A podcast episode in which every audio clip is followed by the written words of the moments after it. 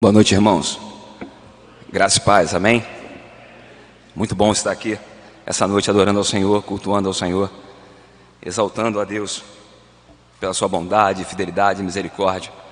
Pela manhã tivemos a escola dominical, estava acompanhando e foi algo abençoador, me abençoou ao extremo. Fiquei edificado. Eu tenho certeza que você também, que acompanhou, né, veio, que presenciou, enfim. Nós temos um compromisso com Deus. E o compromisso é louvar, adorar, andar de acordo com a vontade de Deus. Por isso que nós chegamos até esta casa, casa de oração, para buscar o Senhor. E clamar a Deus pela bondade dele, pela sua misericórdia, pela sua graça. Estamos num momento ruim na face da terra. Não acredito, como eu sempre digo, que vai melhorar. Eu acredito que as coisas vão ficar mais intensas, mas nós temos a promessa. Amém, igreja do Senhor? Nós temos o selo, o penhor, a garantia. Nós temos o Espírito Santo, maior é que habita em nós. Então, independente do que está acontecendo, do que vai acontecer, o que virá a acontecer, nós somos o Senhor. Amém, igreja? Por isso nós batalhamos, lutamos, não contra a carne, nem contra a sangue, mas lutamos em oração, pois nossa luta não é contra a carne, nem contra o sangue. Quero convidar os amados irmãos abrir a tua Bíblia no livro de Salmos, livro de Salmo número 1.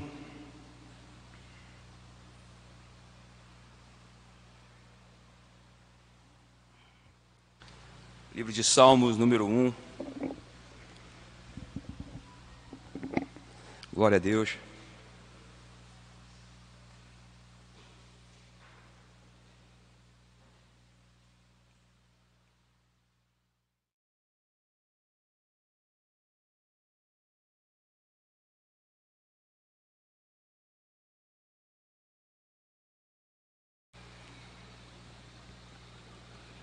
Todos acharam? Salmo de número 1. Quem achou? Quem puder ficar de pé. Vamos ficar de pé em reverência à palavra do Senhor. Levantar aqui a minha Bíblia.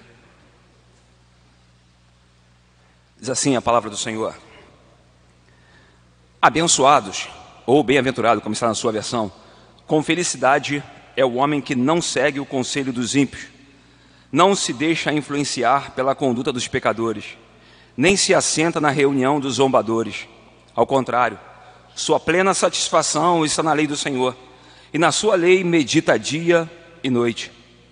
Ele é como a árvore plantada à margem de águas correntes, dá fruto no tempo apropriado, e as suas folhas não murcham. Tudo quanto realiza prospera. Não é o que ocorre com os ímpios, ao contrário, são como a palha que o vento carrega. Por isso os ímpios não sobreviverão ao julgamento, nem os pecadores na congregação dos justos. Pois conhecer o Senhor é o caminho dos justos. O caminho dos ímpios, porém, conduz à destruição. O verso 6, na sua versão, está: Pois o Senhor conhece o caminho do justo. A minha versão era totalmente diferente, mas a gente vai falar sobre isso, amém? Então feche teus olhos, vamos orar. Pai, em nome do Senhor Jesus, te damos graças, Pai, pela tua palavra. Pedimos a tua orientação, a tua direção, pois nós somos pó, Senhor, somos fracos, Senhor. Ó Deus, nos ajuda a falar a tua palavra segundo a sua vontade, Senhor.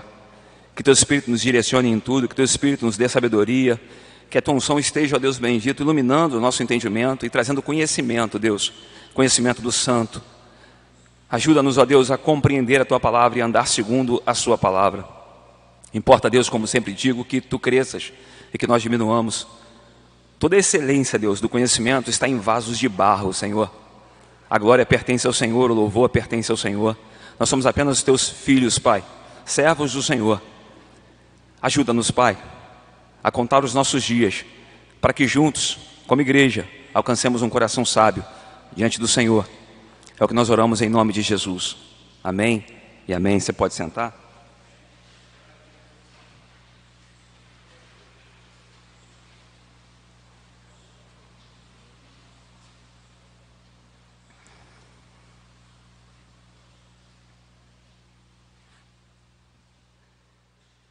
Quando a gente lê Salmo de número primeiro, a gente fica né, meio que perplexo como que Deus ele orienta a sua igreja, como que Deus direciona o seu povo. Assim como Deus estava direcionando Israel, está direcionando a igreja nos dias de hoje por intermédio da sua palavra. E Salmo de número 1 é algo tremendo, porque quando você lê Salmo de número 1, você enxerga logo é, dois caminhos. Os dois caminhos né, possíveis ao ser humano. Que diz assim, eu anotei aqui algo, quero mencionar. Há dois caminhos: a roda dos escarnecedores e a congregação dos justos. Tem dois caminhos. É interessante que você lendo o Salmo de número primeiro, você começa a entender uma série de situações com o decorrer dos salmos, com o fluir dos salmos. Salmo de número primeiro vem encabeçando, né? vem o primeiro salmo. É interessante que ele vai prefaciar todos os salmos. O salmo de número primeiro trata da lei, assim como o salmo de número dois vai tratar do Messias. E é muito interessante porque os salmos eles vão né, denotar toda a trajetória do Messias, o santo do Senhor, o ungido de Deus. E quando nos deparamos com esse salmo, a nossa mente logo, né, salmo de número 1, a, nossa mente logo viaja em Mateus capítulo 5, pelo menos a minha viagem em Mateus capítulo 5. Porque em Mateus capítulo 5 o Senhor Jesus fala por nove vezes, só no capítulo 5, nove vezes ele fala bem-aventurado. Jesus que foi criado segundo o conceito judaico, é, nas escolas sabáticas, Jesus estudou o salmo de número 1. Não somente conhecia, mas ele estudou o salmo número 1. E ele começa em Mateus capítulo 5 falando do sermão e o seu sermão das bem-aventuranças, trazendo um conceito totalmente diferente, porque o reino de Deus, o conceito é diferente. Como o livro, né, um reino de ponta cabeça. Do reino de Deus é o conceito é diferente ao reino dos homens, a terra, aquilo que nós vivemos e conhecemos. Então o Senhor Jesus ele vai falar a respeito das bem-aventuranças. E quando a gente olha para esse salmo aqui, a gente acaba viajando, por quê? Porque a palavra começa bem-aventurado. Essa palavra no original hebraico é com felicíssimo, né? com verdadeiramente feliz é o homem. E o que é esse homem? Por que esse homem é feliz? É porque o homem é, tem essa conotação de felicidade. Vivemos hoje num mundo onde as pessoas vivem buscando a felicidade. Existem vários tipos de filmes que tratam, retratam a respeito disso, em busca da felicidade. Tem muitos cristãos que estão buscando a felicidade, não sabendo que a maior felicidade é Jesus. E quando eu falo cristão, eu falo cristão mesmo. Pessoas que ouvem, né, domingo a domingo, o Evangelho, ouvem falar de Jesus, ouvem tudo que concerne né, ao reino de Deus, essa felicidade que é incomparável, essa glória que é tremenda, e acabam buscando a felicidade não na palavra de Deus, mas buscam a felicidade fora da palavra de Deus, fora do reino de Deus. E acabam se frustrando, porque vivem buscando uma felicidade que não é felicidade. É uma felicidade pintada pelo quadro hollywoodiano, pintado pelas novelas, pintado pelas emissoras, pela mídia. É, eu sei que as jovens vivem buscando o quê? Um relacionamento e querem um príncipe encantado. Querem ser felizes, querem um príncipe encantado. E aí não busca na palavra de Deus, não busca o que a palavra diz, não busca a orientação e o conselho de Deus, para a sua vida, não ora, não conhece e por conta disso vai buscando em qualquer lugar a sua felicidade, esperando um príncipe, né, entrando num cavalo branco. Depois de um ano, o príncipe vai embora e acaba ficando o cavalo. Esse é um grande problema, porque não buscaram em Deus a direção. E é exatamente assim que as pessoas estão vivendo, buscando a felicidade fora de Deus. E isso, amado, dentro da casa de Deus. E o salmista diz: Bem-aventurado, felicíssimo, quão abençoado e quão feliz é o homem que ele vai dar aqui agora alguns passos, e esses passos estão na negativa, e a gente vai buscar agora entender um pouco desses passos. Ele diz: Bem-aventurado o homem que não segue, não anda o conselho do ímpio.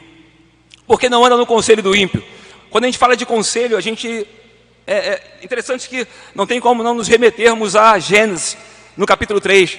Logo no capítulo 3, versículo 1, 2 e 3, a serpente veio até Eva e dá um conselho para Eva. Disse Deus, Deus disse, começa a conversar com Eva e vai ele sugestionar para Eva, dando conselho para Eva. O ímpio, o mundo sempre dando conselho à igreja. E Eva acabou sendo seduzida por esse conselho. É assim que a serpente faz. Ela sorrateiramente, ela dá conselho para que as pessoas tirem o foco da palavra de Deus, a obediência a Deus, e comecem a ouvir aquilo que o mundo tem para dizer. Isso está em Gênesis 3. O apóstolo Paulo, de antemão, já sabendo de todas as coisas, né, pelo Espírito, em Romanos 12, ele diz para a gente não nos conformar com este mundo, com o conselho deste mundo, mas nos transformar pela renovação do conhecimento que está na palavra de Deus, renovar a mente. Porque em Corinto ele diz que ainda que o corpo exterior se corrompa, o interior se renova. E como que se renova? Por intermédio do conhecimento da palavra de Deus. E a gente está diante disso aqui, e a gente precisa tentar a respeito dos conselhos.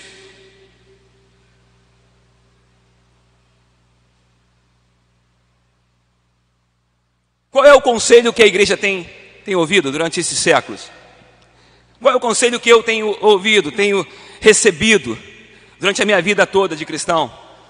A gente hoje está em meio a uma situação caótica com a questão da política, que não tem como fechar os olhos. Além da política, a gente tem uma série de conselhos mundanos com respeito à sexualidade e outras coisas mais, que não tem como não fechar os olhos e não tem como não falar. O mundo está sempre tentando aconselhar os nossos filhos. Quando Moisés pediu para que Faraó liberasse o povo para que eles fossem adorar, Faraó disse: Deixa as crianças aqui, vocês podem adorar, deixa as crianças aqui. O mundo sempre quer aconselhar os nossos filhos, o mundo sempre quer tirar os nossos filhos da presença de Deus, da adoração desse Deus real, desse Deus verdadeiro, desse Deus imutável. O mundo sempre vai tentar aconselhar a nossa família, a nossa casa. Por isso que eu tenho certeza que você, assim como eu, batalha incessantemente pelos seus, porque nós não nos conformamos com esse mundo, nem com o conselho que o mundo tem dado. E só tem um meio de refutar esse mundo, é por meio da oração e por meio da verdade. O apóstolo Paulo, em 2 Timóteo 4, ele vai falar exatamente isso. Paulo está aqui agora chamando Timóteo para pregar a palavra. Por quê? Porque vão vir dias onde os próprios ministros dariam conselho do seu pobre e maligno coração, conselhos que não se conformam com a palavra de Deus, conselhos que brotaram do coração maligno do homem. O apóstolo Paulo, em 1 de Timóteo 4, diz que nos últimos dias os homens iriam ensinar doutrinas de demônios e muitos iriam apostatar. Então a gente pode pregar e falar de lá de fora e esquecer aqui dentro, quando na verdade não é real. Muitas das vezes os conselhos que não são conselhos bíblicos têm saído da boca de cristãos, cristãos que fecham a palavra para falar segundo a sua vontade. A gente vive na eminência agora, numa situação bem complexa, onde muitos divórcios têm acontecido, e o pior, dentro da casa de Deus, onde não deveria. A estatística lá fora aumentou e aqui dentro não é diferente. Quando eu falo aqui dentro, eu falo na igreja de Deus. Não é diferente. E não tem como cruzar os braços ou fechar os olhos ou falar Deus está no controle. Porque existe a responsabilidade humana. E como cristãos em Cristo Jesus, precisamos denunciar, confrontar. Por quê? Porque o conselho da boca do ímpio tem saído. E as pessoas buscam um conselho para as suas vidas, para as suas famílias. Em vez de receber um conselho bíblico, não se recebe um conselho bíblico, recebe um conselho do pobre maligno coração do homem. Como disse Lutero, se o homem não pregou a palavra de Deus, ele pregou segundo o seu pobre maligno coração. Se afaste dele. Precisamos examinar, querido, se o conselho que sai da boca dos homens é da boca de Deus, ou seja, da palavra de Deus, ou se é do coração do homem. Estávamos numa live aqui na quinta-feira retrasada, quando o pastor falou: Estou aqui à disposição. Quando quiser vir para cá para falar sobre essa questão, a gente está aqui à disposição. E eu louvo a Deus por esta igreja, porque o conselho que sai desse púlpito é conselho de Deus, conselho da palavra de Deus. Mas infelizmente não é assim em muitos lugares. Por isso precisamos despertar e acelerar com a pregação do Evangelho. Querido, goste ou deixe de gostar, o Evangelho é o poder de Deus para a salvação de todo aquele que crê. Infelizmente, pessoas se desviaram da verdade e vestiram, e as vestimentas parecem ser vestimentas né, de cristão. Mateus capítulo 7, verso 15. Eu estou aqui apenas é, me organizando para poder entrar. Meu, meu pano de fundo. Mateus 7, 15. Jesus diz: Acautelai-vos com aqueles que vêm até vós. Eles vêm com pele de ovelha, mas por dentro são lobos. E é interessante que a gente é, entra num, num, num, campo assim, que parece um campo minado, mas não é. Onde as pessoas dizem, oh, nós não podemos julgar. Quem disse que nós não podemos julgar? Não podemos é nos calar diante do pecado, diante da imoralidade, diante de tudo que tem ocorrido. E na casa de Deus, na igreja brasileira, que está abraçando e celebrando a iniquidade no seu seio, que tem se afastado do verdadeiro Deus, que tem se prostituído com Baal, que tem dançado com bezerros, que tem feito os bezerros, por quê? Porque vivem segundo o conselho do mundo, segundo o conselho do ímpio. E aqui o salmista diz que bem-aventurado é o homem que não anda, que não caminha, que não segue o conselho do ímpio. Porque o conselho do ímpio é terrível, a gente vai falar sobre o ímpio. Eu estava estudando hoje sobre a questão do ímpio. Mais de 90 vezes aparece a palavra ímpio no livro de Salmos, só no livro de Salmos, mais de 90. Quatro vezes aparece no Salmo de número 1, ímpio. Por quê? Porque o ímpio está sempre presente na casa de Deus. O ímpio está sempre presente, onde é o joio, né? ou melhor, onde é o trigo, há o joio. Onde há luz, há as trevas. E o ímpio está sempre ali, disseminando. Eu me recordo que quando eu cheguei aqui nesse, nessa, nessa igreja, eu fui abordado por alguém. E esse alguém, ele me, me abordou, trazendo, é, disseminando, falando mal de pessoas aqui de dentro. Eu estava chegando e a pessoa começou a falar mal. Ou seja, fui abordado por uma pessoa que deveria dar exemplo e não deu exemplo. E essa pessoa veio com conselho, e conselho de ímpio. E a pior coisa que tem é quando você se junta a um irmão, busca conhecer mais de Deus e o irmão tem um conselho de ímpio. E quais são os conselhos de ímpios? A gente poderia aqui falar de vários conselhos de ímpio, onde as pessoas elas vão de encontro a você, né, falando que você está tendo o caminho errado. Não, não é por aí, não é bem por aí. Você está muito empolgado, isso é o primeiro amor. Eu falei disso na semana passada. Isso é o primeiro amor. Ô querido, como eu falei, eu repito, e não me envergonho de repetir: primeiro e único amor por Jesus Cristo. Não devemos olhar e nos conformar com este mundo, nem com os conselhos. Devemos refutar a mentira com a verdade. Seja Deus verdadeiro e todo homem mentiroso. Então, voltando ao texto de Mateus 7, verso 15 ao 18, Jesus falou: Pelos seus frutos vos conhecereis. Se você busca conselho comigo, eu não abro a escritura, eu falo o segundo eu acho, o segundo eu creio, se afaste de mim. Se afaste daqueles que não buscam orientação na Bíblia Sagrada. Se afaste daqueles que não têm comunhão com Deus. Pastor hoje pela manhã, o pastor David falou a respeito disso. Comunhão com Deus, deixamos a desejar a comunhão com Deus. E precisamos voltar às nossas origens. Só há dois meios, amados. Na verdade é um, né, que a gente pode colocar como dois, de buscar a Deus. É por meio da oração e por meio da sua palavra. Tirando isso, a gente vai se desviar do propósito de Deus.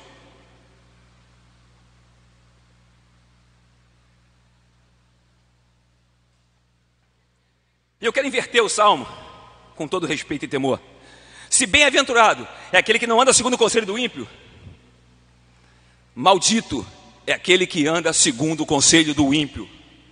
Eu tenho tantos textos aqui que eu poderia citar para os irmãos sobre os ímpios, o que vai ocorrer com os ímpios tantos textos, mas eu não tenho tempo. Como eu havia dito, mais de 90 vezes a palavra ímpio aparece, e cada uma com uma conotação terrível. Deus irado com o ímpio, Deus odeia o ímpio, Deus odeia aquele que pratica a impiedade. E a gente acaba reformulando e pregando um evangelho, né? E vai evidenciar o amor de Deus, esquecendo a justiça de Deus, esse Deus que é justo e vai dar a cada um segundo as suas obras. Então eu preciso rever. Se eu tenho sido ímpio, se o meu conselho está sendo ímpio, por que eu digo isso, amado irmão? Vou voltar ao começo. Eu falei a respeito do divórcio. É algo que, irmão, irmão, vamos né, mudar o assunto. Não tem como mudar o assunto. Aonde as mulheres mais idosas, mais velhas, deveriam ser mestres do bem, ensinar e orientar as mais novas, são as primeiras a dar péssimos conselhos. E os conselhos são conselhos literalmente de ímpio. Conversando com algumas pessoas aí fora, as pessoas vêm falar comigo que o próprio líder é, falou: não, você pode largar o seu marido, largue o seu esposo está sofrendo com ele, só porque o marido não dá a devida atenção, largue ele. É tão mais simples, é tão mais fácil o conselho do ímpio, que o cristão deixa a palavra de Deus e vai buscar fazer aquilo que o ímpio, dentro da casa de Deus, está ensinando. Por isso, amado de Deus, o conselho de Deus não é esse para a sua vida. O que uniu Deus não separe o homem. O conselho de Deus é lute até a última gota de suor ou o teu sangue correr, lute pelo seu casamento, lute pela sua família. Não ouça o conselho de Satanás. Porque o conselho de Satanás é justamente destruir. Ele quer minar a família, ele quer destruir a família, destruindo a base que é a família, destrói a igreja. Isso não é guerra de Deus versus Satanás, é Satanás versus você. Por isso que a nossa luta não é contra a carne nem contra o sangue. Por isso que nós devemos estar em oração e conhecendo todo o conselho de Deus. Lucas 7, verso 30. O Senhor Jesus disse: Os doutores da lei, os fariseus, rejeitaram o conselho de Deus. Atos capítulo 20, verso 26 e 27. Paulo diz: Eu vos ensinei todo o conselho de Deus. Agora o vosso sangue não está mais sobre mim.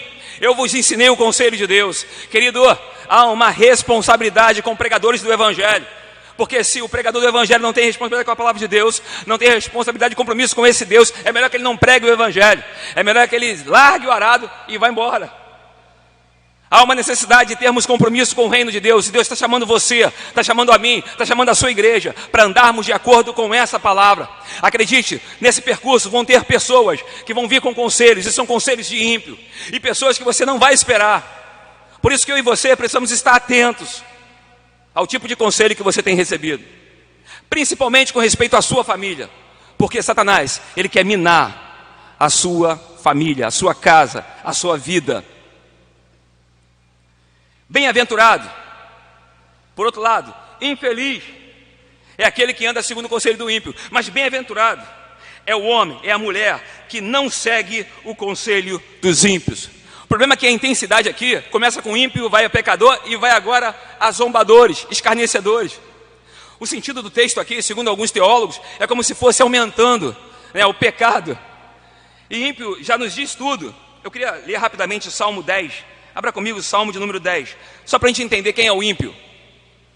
E ver se eu me enquadro na questão da impiedade. Salmo de número 10.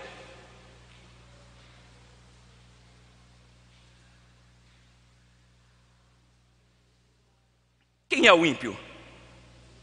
Diz assim, Salmo de número 10.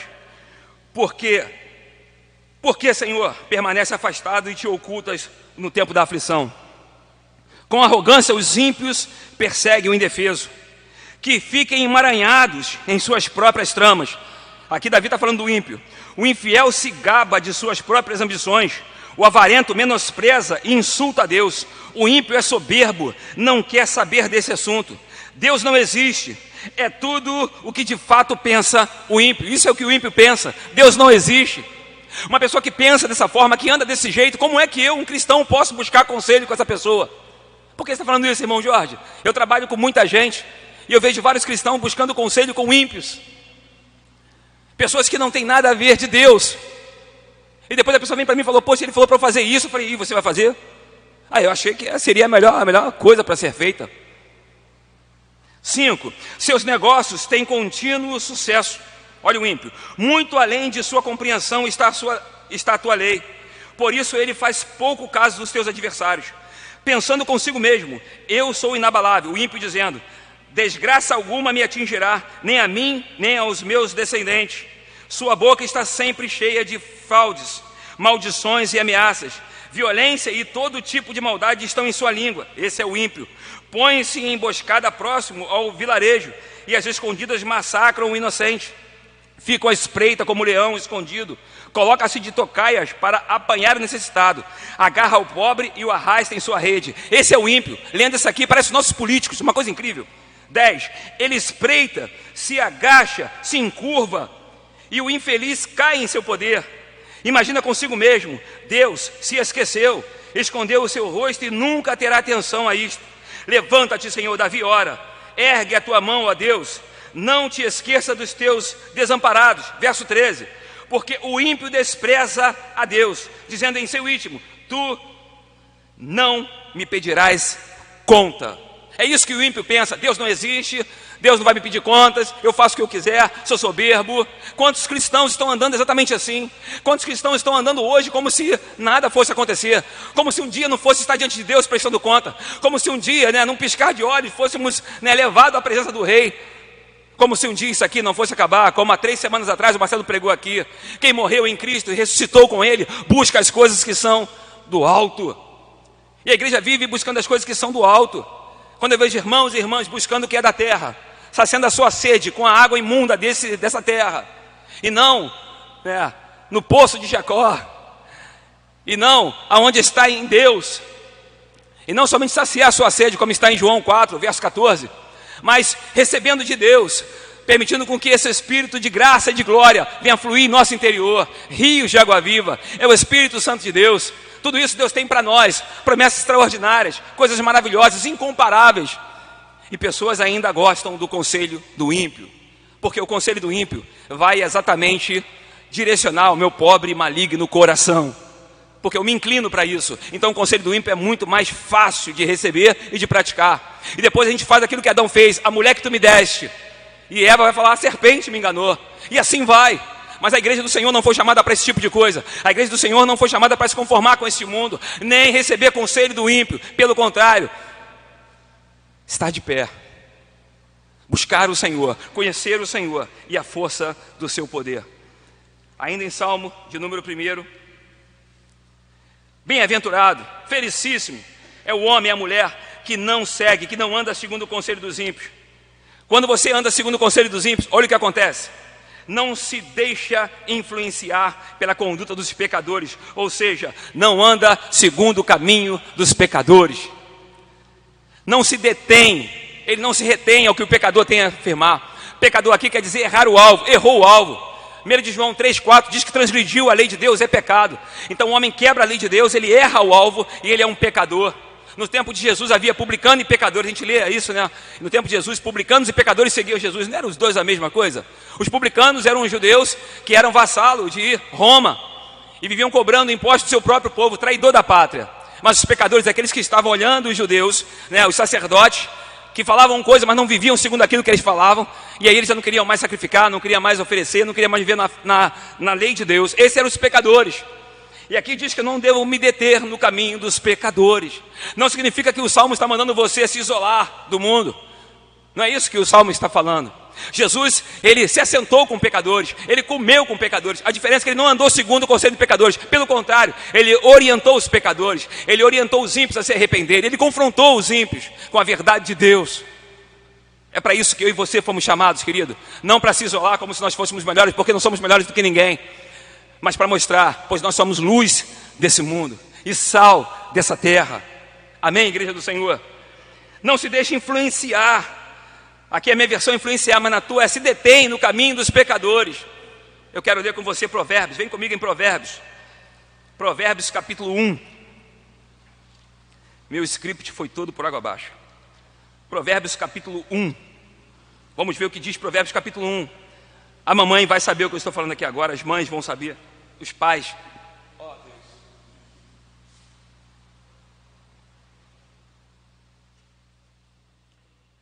Provérbios capítulo 1, verso 8.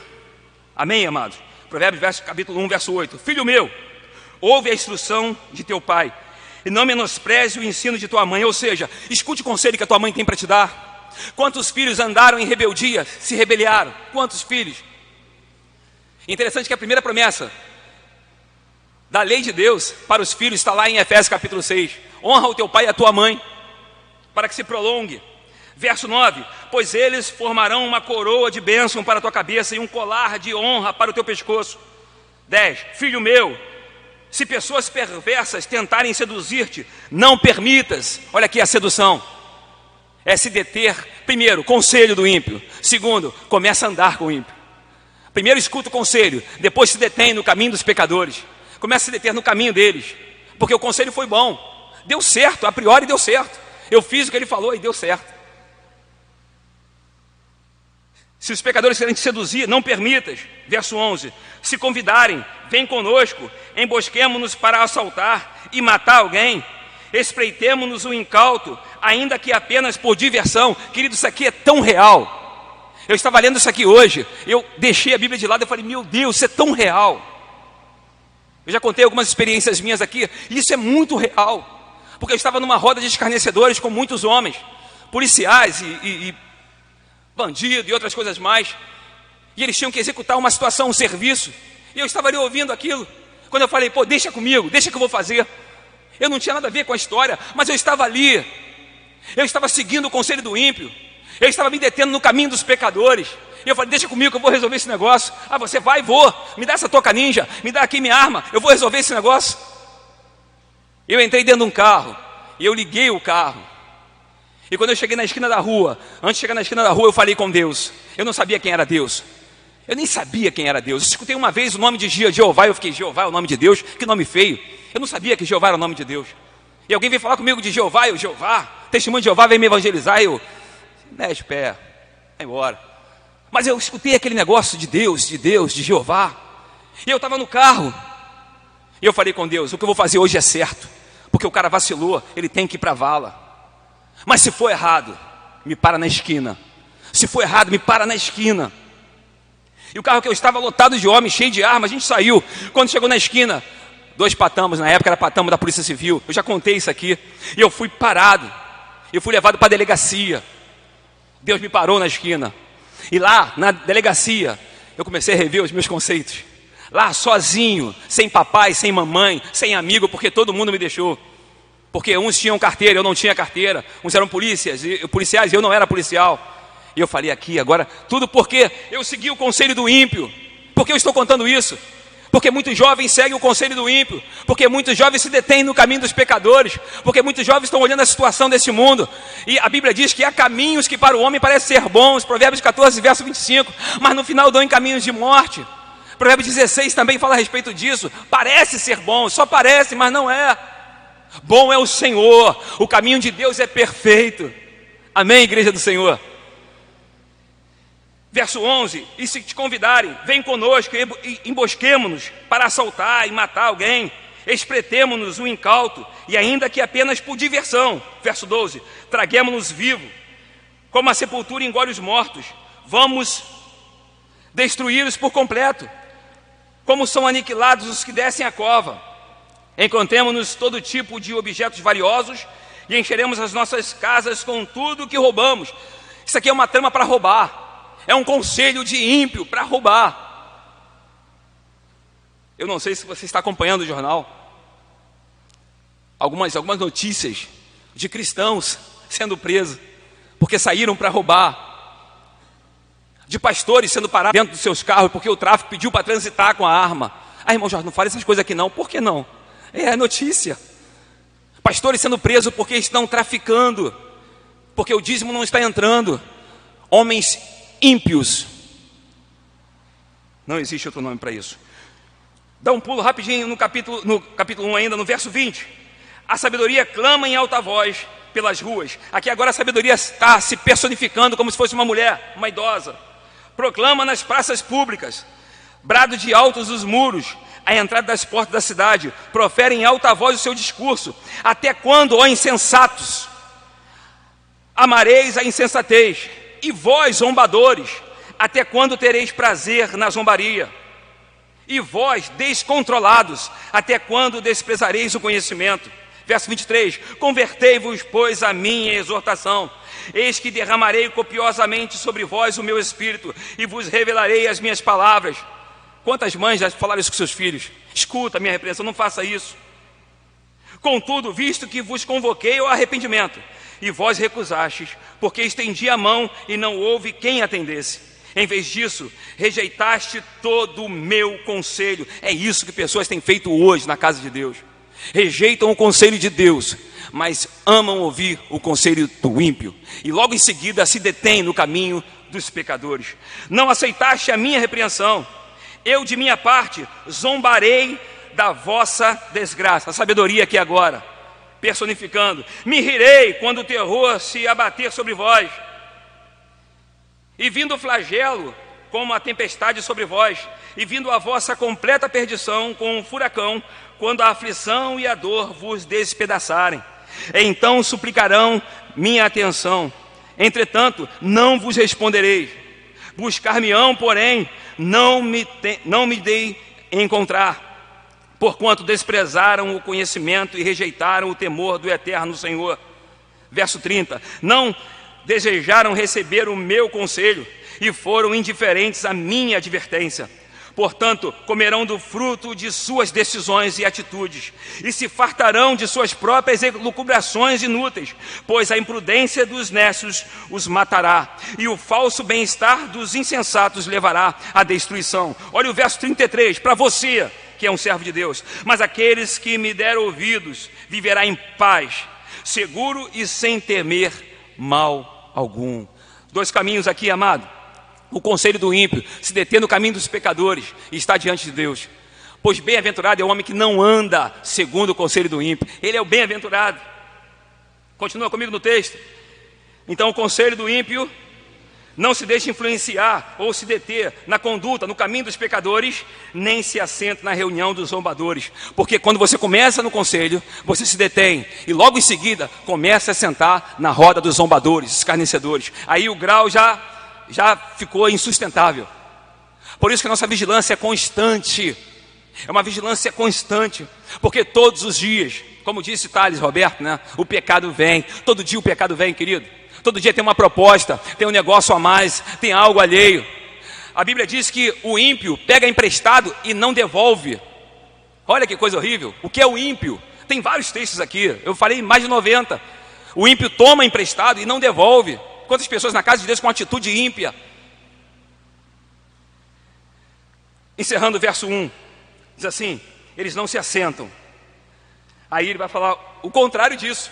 Verso 2: ao contrário, sua plena satisfação está na lei do Senhor, e na sua lei medita de dia e de noite. Deixa eu lhe falar, amado. Você que foge do conselho do ímpio, não se detém no caminho dos pecadores, você que não anda segundo né, a roda dos caras, não se assenta. Você tem prazer na lei do Senhor. Qual é a evidência que você nasceu de novo? Tem uma evidência, querido. Eu quero olhar, olhar para a regeneração. A evidência que eu nasci de novo é que eu tenho prazer na lei do Senhor. Aqui, dia e noite, tem vários sentidos aqui. Se você pegar aqui o livro de é, Josué, capítulo 1, verso 7 ao 9, ele diz: medita nesse livro, livro da lei, dia e noite. Matthew Henry, o puritano Matthew Henry, ele diz o seguinte: que antes dele deitar, ele deitava com a palavra de Deus na cabeça. Ele lia o texto sagrado e ia dormir com a palavra de Deus. E quando ele acordava, a primeira coisa que ele fazia era pegar o texto sagrado e ler a escritura sagrada. Esse é Matthew Henry. Ele não ficava o dia inteiro lendo a Bíblia, como alguns entendem que é esse texto, quando na verdade não é. É você ler pela manhã e meditar naquele texto durante o dia, degustar. É, semana passada eu estava em casa e tomando café e minha esposa ligou a, a, a televisão e botou num repórter. E quando ela botou no repórter, eu falei, puxa amor, desliga isso amor. Fulano matou ciclano, Beltrano matou você, o marido matou a esposa, o marido eu vou passar o dia com isso na cabeça. Pessoas assistem um filme, não sou contra o filme, não, você pode assistir o filme. Assiste um filme de terror, assiste um filme de violência e vai dormir. Sonha com aquilo, acaba sonhando com aquilo. E algumas igrejas, né, a pessoa chega e eu tive um sonho, uma revelação, que eu entrava aqui e matava todo mundo. Foi o sonho que essa pessoa teve. Por quê? Porque viu alguma coisa e foi dormir pensando naquilo. Isso aqui, né, a ciência explica. A questão aqui é, meditar de dia e de noite. Quando você for dormir, pega a Escritura Sagrada. Quando acordar, em primeiro lugar, pega a Escritura Sagrada. Se ajoelhe diante do Eterno. Busque a face do Eterno. Você que tem prazer na lei, você que não tem prazer na lei, você que gosta do conselho do ímpio, realmente é difícil isso. Mas você que tem prazer, se agarre com a verdade de Deus. Irmão, eu, eu não tenho essa disciplina, então passe a ter. Passe a ter. Irmão, eu não gosto do conselho do ímpio, mas também não tenho essa questão. Então vamos buscar, vamos fazer a diferença. Vamos meditar, vamos orar, ou vamos nos acostumar? Eu estava vindo agora, provavelmente esse irmão deve estar me assistindo, o irmão Acácio, e eu falei com ele, eu falei, irmãos, vamos, vamos cultuar. Ele me disse, poxa, irmão, estou numa dificuldade, não tem como sair de casa. Eu falei para ele, não é bom você ficar em casa. O pastor falou isso aqui de manhã, chamou a atenção. Até eu tomei uma chicotada. Não é bom ficar em casa. Vamos buscar a Deus. Se você pode buscar a Deus, busque a Deus. O conselho do ímpio vai falar: fique em casa. Se você pode, venha buscar a Deus. Se você não pode, amém. Deus sabe do teu coração. Mas eu acho estranho que tem pessoas que falam comigo que não pode ir para a igreja porque vai ter tumulto. Eu encontro pessoas dentro do atacadão, dentro do mercado cheio. É estranho isso, é desconecto isso. Mas se você não pode, amém, meu irmão. Deus sabe exatamente do seu coração. Não estou falando para quem não pode, sim para quem pode e dá desculpa. O pastor falou isso, eu peguei, peguei um gancho, pastor. É exatamente isso. Se você tem um prazer na lei do Senhor, há uma grande probabilidade de você ter nascido de novo. Se você tem prazer nessa lei, deleite nessa lei, se você sacia a sua sede com essa palavra, se o teu desejo é conhecer esse Senhor, ainda que tenha as suas dificuldades, como eu tenho as minhas, querido de Deus, os céus com certeza são o limite. Ao contrário, sua plena satisfação está na lei do Senhor. Lutero disse que a lei te joga para Cristo, te manda para Cristo para a salvação. E Cristo te manda para a lei, para a santificação. Paulo diz que com entendimento ele tem prazer na lei de Deus, mas com o corpo serve a lei do pecado. Saindo do 2, rapidamente, verso 3, ele diz: Ainda, aqui agora é o positivo, estávamos no negativo. Verso 3 ainda. Verso 2, ele tem prazer na lei do Senhor. Ao contrário de tomar conselho dos ímpios, ele tem prazer na lei do Senhor. E verso 3: Ele é como a árvore plantada. Veja, uma árvore, pense agora a imagem de uma árvore. Essa árvore está plantada. Quem plantou essa árvore? É óbvio que esse salmo aqui tem uma conotação messiânica, aponta para o justo Jesus, para o bem-aventurado Jesus. Mas nós somos justificados em Cristo, então eu estou aplicando sobre nós, a igreja do Senhor. Ele é como a árvore plantada, você foi plantado pelo Senhor. Você não foi plantado pelos homens, aqueles que são plantados pelos homens, ou pelo costume do ímpio, pelo, né, por tudo que o ímpio tem a, oferecer, não é plantado. Rapidinho, vem comigo em Jeremias capítulo 17. Jeremias capítulo 17. Veja se o que Jeremias fala coaduna com Salmos. Jeremias 17, verso 5.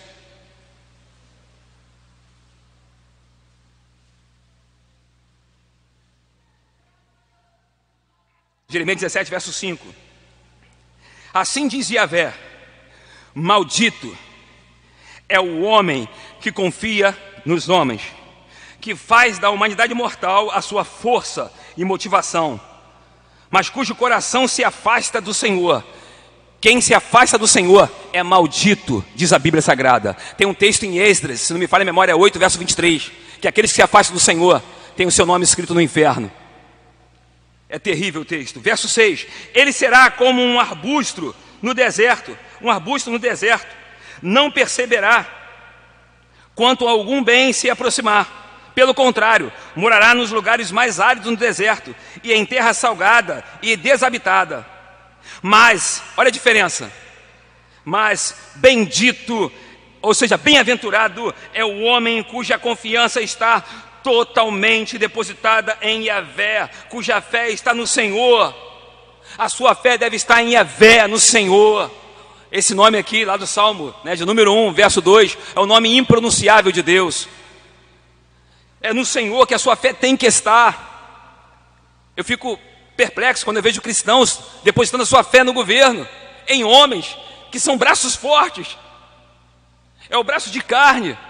E quando você confia no seu braço de carne, você vai quebrar. Aqui o Senhor, aquele que sabe de todas as coisas e mais um pouco, ele diz: Mas bendito é o homem cuja confiança, esperança está totalmente depositada em Yahvé, cuja fé está no Senhor. Olha o que esse homem é: ele será como uma árvore plantada junto a boas águas e que estende as suas raízes para o ribeiro uma árvore que não se afligirá quando chegar o calor, porque as suas folhas estão sempre viçosas. Olha que tremendo. Escute: árvore plantada, as suas raízes estão buscando água, as suas folhas estão viçosas. Preste atenção.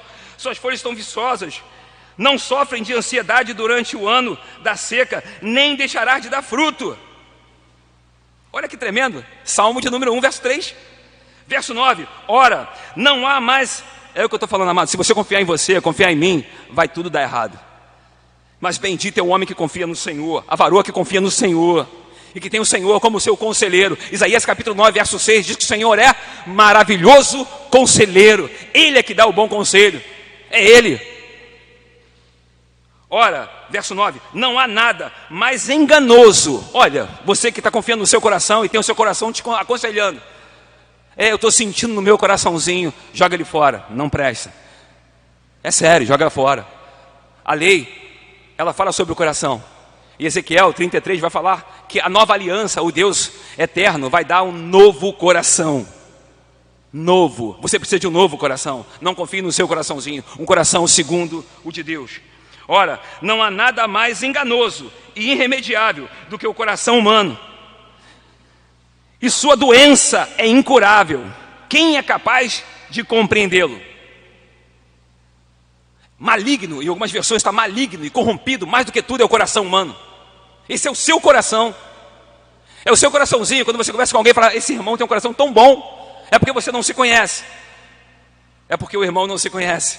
Bom é o Senhor. Verso 10, olha o que Deus diz: Eu, e a Vé, o Senhor, Sondo profundamente o coração e examino a mente dos homens, a fim de entender cada pessoa de acordo com a sua atitude, conforme as suas obras. Em outra versão está: som dos corações, prova as mentes, esquadrinha os rins, para dar a cada um segundo as suas obras. Esse é o texto. Volta comigo em Salmos, número 1 ainda. Olha o que diz: Ele é, será, ele é como uma árvore. Primeiro lugar, é como uma árvore. Já viu árvore sair andando? Já viu a árvore andar segundo o conselho? O cara para perto da árvore, o cachorro vai lá fazer a sua necessidade perto da árvore, a árvore continua intacta, parada. A árvore não sai andando, a árvore não, não, não, ela não se detém no caminho dos pecadores, ela não se assenta na roda dos carnecedores. Uma árvore plantada junto à margem de águas. A visão aqui é de uma árvore que quem cuida é o Senhor, porque o Senhor plantou você. E você foi plantado, edificado sobre a rocha, não sobre a areia. Porque quando os ventos vierem, porque eles vão vir, e você vai estar fixo, firmado. Eu ia até falar a respeito disso, né? Assenta na roda dos carnecedores, assenta é fixo, fixar, essa é a conotação hebraica. Está fixo. Sentar-se, eu sentar aqui agora e vou embora. Assentar-se é estar fixo. É, já está totalmente corrompido. Ele é como a árvore plantada à margem de águas correntes. Primeiro lugar, ele é uma árvore. Segundo lugar, ele dá fruto. O fruto nunca é para ele próprio. Ele dá fruto. Tem uma coisa que glorifica a Deus, mais do que o seu glória né, as igrejas pentecostais principalmente, né, dão aleluia, amém, pode dar aleluia à vontade, eu gosto de dar aleluia. Dão glória a Deus, pode dar glória a Deus. Mas se tem uma coisa que glorifica o Senhor, são os seus frutos. João capítulo 15, verso 7 e 8. Os frutos glorificam o Senhor. João 15, verso 3. Toda árvore, né, toda vara que está em mim e não dá fruto, corta-se e joga-se no fogo. Verso 5 e 6. Verso 3. Toda árvore ou vara que está em mim dá fruto, essa limpa para que dê mais fruto. Porque sem mim, verso 5, nada podeis fazer. Verso 16: Não foram vós que me escolheste, mas eu vos escolhi, vos designei para que vá de fruto e o vosso fruto permaneça. Tudo está inserido nesse contexto de dar fruto. É para isso que você foi chamado por esse evangelho. Dar fruto no tempo apropriado. E suas folhas não murcham. Olha que tremendo, amado. Árvore que dá fruto e a, a, a folha, ela não murcha. Olha que tremendo. Deus está preocupado com todo o teu aspecto, com toda a tua vida. Imagine uma árvore, né, acabou de dar fruto, ela começa a é, se despedaçar e é, começa a mudar as estações, e ali as folhas vão caindo e vai ficando toda. Esse é o natural. Mas as árvores que estão próximo de águas, pode perceber, pode perceber esses lugares onde tem muita chuva, onde tem muita água, as árvores estão sempre frondosas. Acho que é essa a palavra certa. Elas não dão fruto sempre, tem, uma, tem um momento certo, uma estação certa, tem um momento, mas estão sempre bonitas, porque elas estão no rio, nos rios de Deus. Ezequiel 47, Ezequiel tem uma visão, e a visão é que os rios estavam passando, e ele teve medo de entrar no rio. Na lei o homem tinha limitações, na graça você mergulha né, nas águas de Deus. É como uma árvore plantada à margem de águas, você é como uma árvore plantada à margem de águas correntes. Você deve dar fruto. A evidência que você nasceu de novo é que você dá fruto. Primeiro, você tem o prazer na lei do Senhor. Na verdade, primeiro ainda, né, você se desvia do mau conselho. Você não se detém né, no caminho dos pecadores e nem se assenta na roda dos escarnecedores. Mas antes você tem esse prazer, que prazer? Na lei de Deus, que é sempre aprender. E quando erra, fica triste. Quando erra, murcha. Pede perdão, se arrepende e volta correndo. Esse é o eleito de Deus. Agora, aquele que vive no pecado, né, e se lambuza no pecado, e vive dando conselhos ímpios, há uma grande probabilidade de ele nunca ter nascido de novo. Por isso que é necessário revermos o nosso conceito hoje, agora. Amanhã, quem sabe, hoje não é, não é o momento, é hoje, agora. Estou encerrando. Ele é como a árvore plantada à margem de águas correntes. Dá no tempo apropriado, e suas folhas não murcham. Tudo quanto realiza, prospera. Querido, o conceito de prosperidade bíblica é totalmente diferente daquilo que a gente entende. Quando a gente fala de prosperidade, a gente quer ter carro, casa, quem não quer, todos querem. Mas o conceito é totalmente diferente. Ainda que você não veja a prosperidade, você está prosperando. Olha o trabalho do apóstolo Paulo. O que, que a vida do apóstolo Paulo tinha? Tinha prosperidade. Se você olhar a vida do Paulo, você vai falar assim: nossa, que vida! Tremenda a vida dele, lógico, eu acho tremendo. Mas olha a vida dele: chicoteado, caluniado, era considerado como esterco, como lixo, escória do mundo, prisões, açoites, né, tomou varadas várias vezes.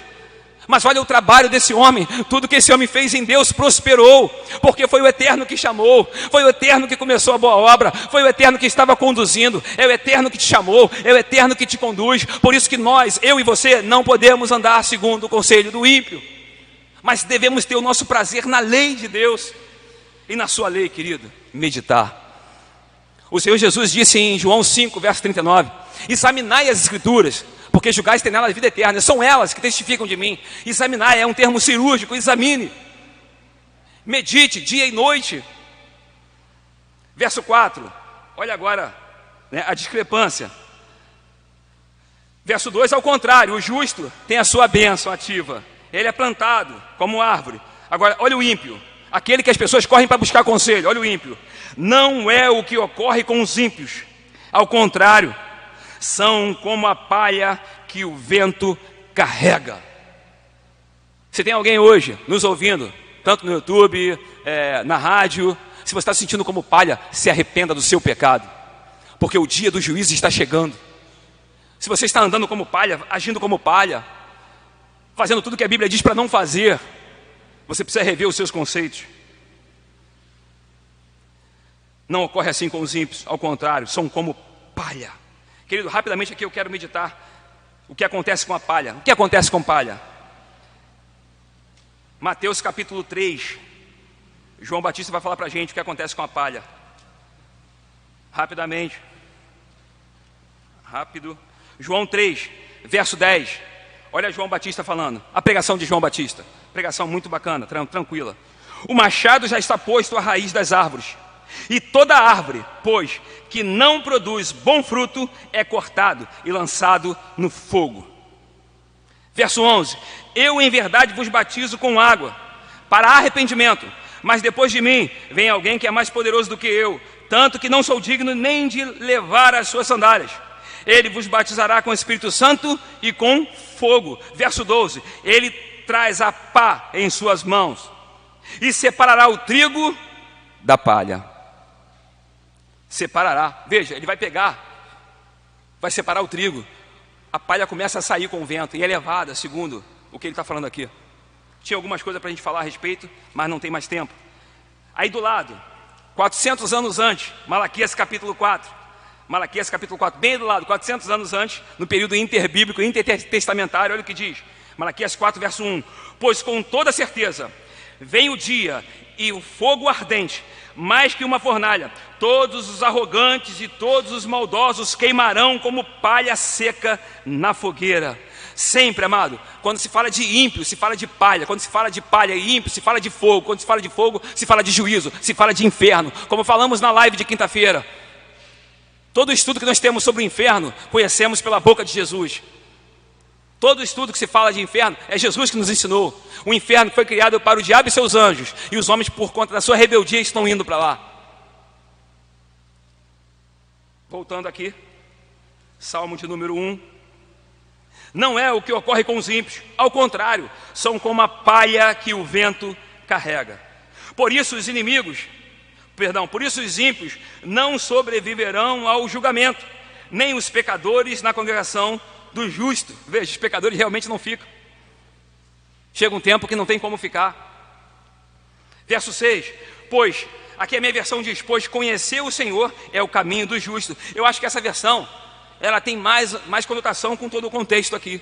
Conhecer a lei do Senhor, meditar dia e noite, você acaba conhecendo o Senhor. Mas na sua versão, ela diz: Pois o Senhor conhece o caminho do justo, o Senhor conhece o justo.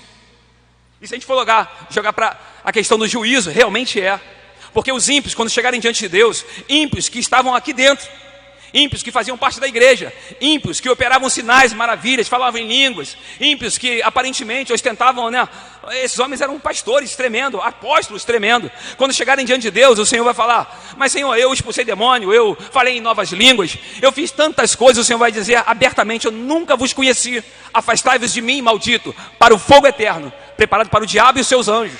É para lá que vocês vão. Por isso que é uma necessidade de conhecer, quando é o conselho de Deus e o conselho do ímpio. Há uma necessidade de entender se eu sou palha ou se eu sou árvore plantada junto a ribeiro de água. Se eu estou dando meu, meu fruto, se as minhas folhas estão firmes e não estão murchando. Há uma necessidade de sacudir a figueira para saber se nós estamos em Cristo ou não. Porque se eu estou em Cristo, o que vai evidenciar não é o meu terno nem a minha gravata. Qualquer hipócrita coloca. O que vai evidenciar são os meus frutos. Se meu fruto vai permanecer. Se meu fruto exalta a Deus, eu exalto a mim mesmo. Se o que eu faço é para a glória de Deus, é para a minha glória se eu ando segundo o conselho do ímpio ou segundo o conselho de Deus, se eu estou me detendo no caminho dos pecadores, se eu tenho prazer na roda dos carnecedores, ou o meu prazer está na lei do Senhor e nela eu medito dia e noite. Há uma necessidade de perguntarmos. Você não precisa responder, é claro, mas que possamos rever o nosso conceito hoje à noite. Se realmente eu estou em Cristo. Porque se eu estou em Cristo, o que vai definir não é a igreja presbiteriana de Aquários. O que vai definir não é o meu nome no membro, né, no, no, no hall de membro. Não, isso não define a minha vida em Deus. Se eu estou em Cristo, Paulo diz, 2 Coríntios 5, verso 17: as coisas velhas já passaram e tudo se fez novo. Então, se eu estou em Cristo, eu sou uma nova criatura. Eu tenho prazer na lei de Deus. Eu odeio o conselho do ímpio, eu odeio mesmo. Eu, eu não, me, não me comprazo na impiedade, pelo contrário, eu odeio a impiedade. Pois o Senhor conhece o caminho, segundo a sua versão, do justo. O caminho dos ímpios, porém, conduz à destruição. Se existem pessoas no nosso meio, se existem pessoas que estão nos assistindo, nos ouvindo, e têm andado como palha, têm andado de um lado para o outro, eu tenho um conselho para te dar: arrependei-vos e crede no Evangelho. Arrependei-vos. Efésios capítulo 4, verso 17. Paulo diz: Nós não aprendemos assim de Cristo, mas os ímpios estavam com a sua mente entenebrecida. Paulo diz no capítulo 2, verso 1 e 2: Outrora nós éramos como? e vivíamos segundo o príncipe deste mundo, segundo o conselho do príncipe deste mundo, éramos guiados por ele, mas Cristo nos iluminou, Cristo nos chamou, Cristo fez essa obra gloriosa, essa graça maravilhosa, como eu falei ontem, para um mestre que estava lá em casa, o arminiano clássico. E eu falando com ele, ele falou: é, a graça, né? A graça a gente tem, tem como resistir. Eu falei: a graça você resiste realmente. Ah, tu agora sabe? É, eu, eu sei. Você pode resistir. Até o ponto que você não consegue resistir mais. E ele brincando, Mateus, missionário Mateus, ele falou: Nossa, é, interessante isso, gostei disso. Você pode resistir sim, até o ponto que ela não, você não consegue mais resisti-la, porque essa graça é irresistível. Aleluia. Essa graça é tremenda. E quando o Espírito Santo quer fazer uma coisa, ele faz. Ele fez com Jonas, ele fez com Paulo de Tarso, e ele vai fazer com você, ele vai fazer comigo, ele vai fazer com a sua igreja. Por isso, em nome do Senhor Jesus, o Senhor conhece o teu caminho o teu levantar, é, o teu assentar. Salmo 109, Davi diz que se ele fugisse, Deus iria estar com ele, olhando para ele, contemplando a ele. Eu quero convidar você, em nome do Senhor Jesus, a ficar firme, pois o mundo, os políticos, sempre têm conselho, mas o conselho de Deus é perfeito. Essa palavra é perfeita. Salmo 18, Salmo 19, Salmo 21. Essa palavra é perfeita, querido. Eu quero orar